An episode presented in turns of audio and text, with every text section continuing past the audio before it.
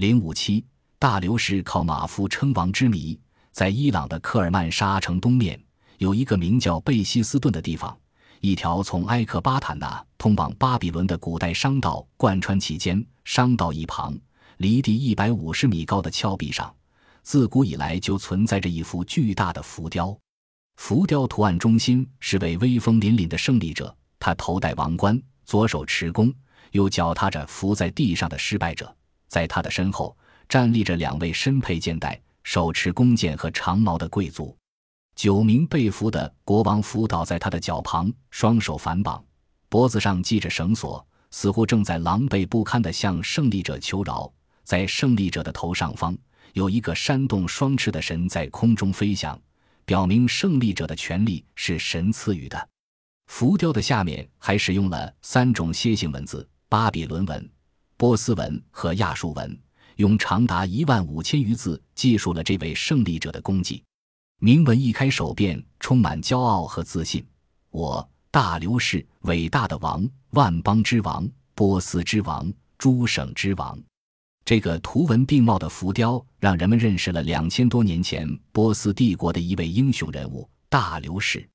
公元前六世纪，位于伊朗高原的波斯。在其首领居鲁士的率领下，迅速崛起而成为一个强大的帝国。而这个帝国在居鲁士的继承者冈比西斯手里，已面临着分崩离析的局面，连王位也要丢掉了。公元前五百二十二年三月十四日，当冈比西斯在埃及的军事行动受挫时，在波斯国内的毕里什瓦德的阿尔卡德里什山地方爆发了高莫达暴动。高莫达是打着冈比西斯的弟弟巴尔迪亚的旗号起兵的，因为据说冈比西斯杀死其弟巴尔迪亚一事还不为人知。也有学者认为高莫达就是巴尔迪亚，他自立为王，并号召各地人民，包括波斯人，拥戴他而抛弃冈比西斯。高莫达曾派人到各地去宣布免除三年兵役和赋税。暴动很快得到了包括波斯人。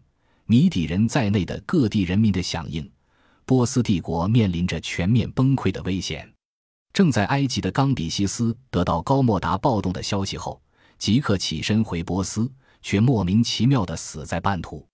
高莫达夺了王位后，入住宫廷中，接管了冈比西斯的权力，杀死了许多以前认识巴尔迪亚的人，同时也接管了前国王的全部妻妾。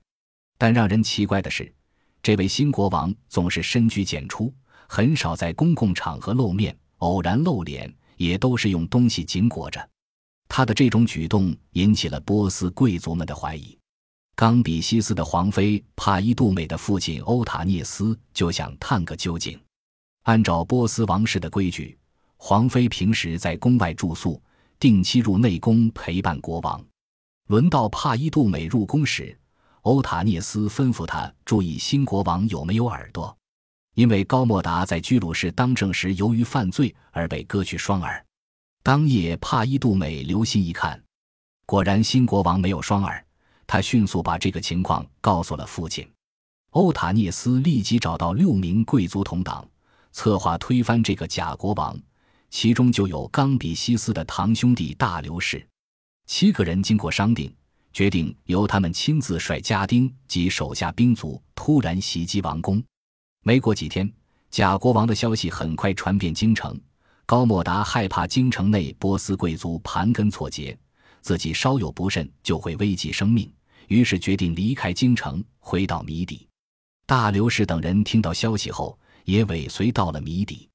在九月的一个宗教节庆日，大刘氏等人终于等到了机会，他们冲入宫内。经过一番激烈的厮杀，将高莫达和他的亲信斩尽杀绝。阿黑门尼德的天下虽然被夺回，但波斯帝国实际管辖的范围只局限于伊朗高原的部分地区，其他省份事实上已经独立。新生的、自封的国王多如牛毛，势力大的至少有七八个。波斯帝国正处于四分五裂、分崩离析的状态中。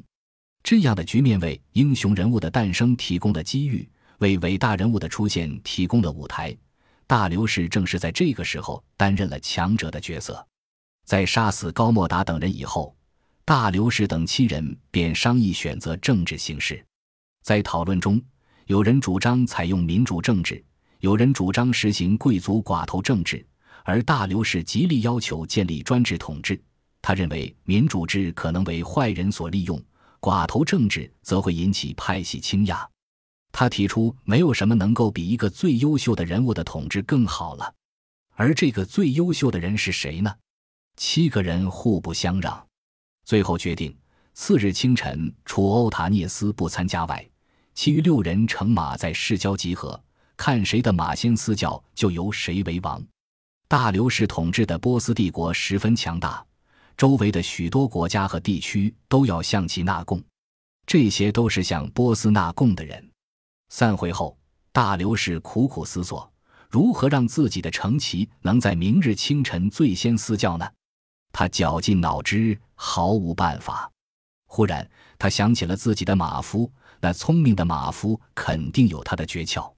大刘氏把自己的想法告诉了马夫，马夫只是笑笑，让大刘氏尽管放心。深夜，马夫选了一匹大刘氏乘其最喜欢的母马。拴在清晨将要比赛的地方，过了一段时间，再将马牵回。天明日出时，那精明的马夫随大流士乘马赴郊外。他左手插在裤子里，右手拉着马脚子。待六人全到齐后，他迅速而自然地抽出左手，佯装抚弄马鼻子。那马激动不已，仰天嘶鸣。那五人见状，急忙翻身下马，跪倒在地。连称大流士为大王。原来马夫临行前曾把左手伸入那母马的阴部，待了一会。大流士的所乘的马闻到了母马的气味，哪有不明之理？大流士就这样依靠手腕成了国王。他凭借自己的军事才能，从公元前五百二十二年九月到公元前五百二十一年十二月，共打了十八次战役，采取以少数兵力。实行各个击破的战略，斩杀和擒获八个暴动首领，终于扫灭群雄，平定天下，奇迹般的扭转了帝国摇摇欲坠、日趋瓦解的势头，重新统一了波斯帝国。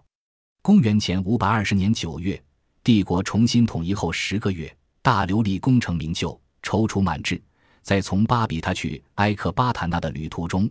于科尔曼沙城以东三十二公里的贝希斯顿村旁的一块悬崖峭壁上刻石记功，这就是上述的贝希斯顿铭文。波斯帝国在大流士的手下重新崛起，成为一个横越中亚、西亚、小亚、北非的强大国家，在波斯的历史上实属空前。两千多年以来，贝希斯顿铭文始终矗立山间。向人们展现着波斯帝国这位神秘的英雄人物大流士。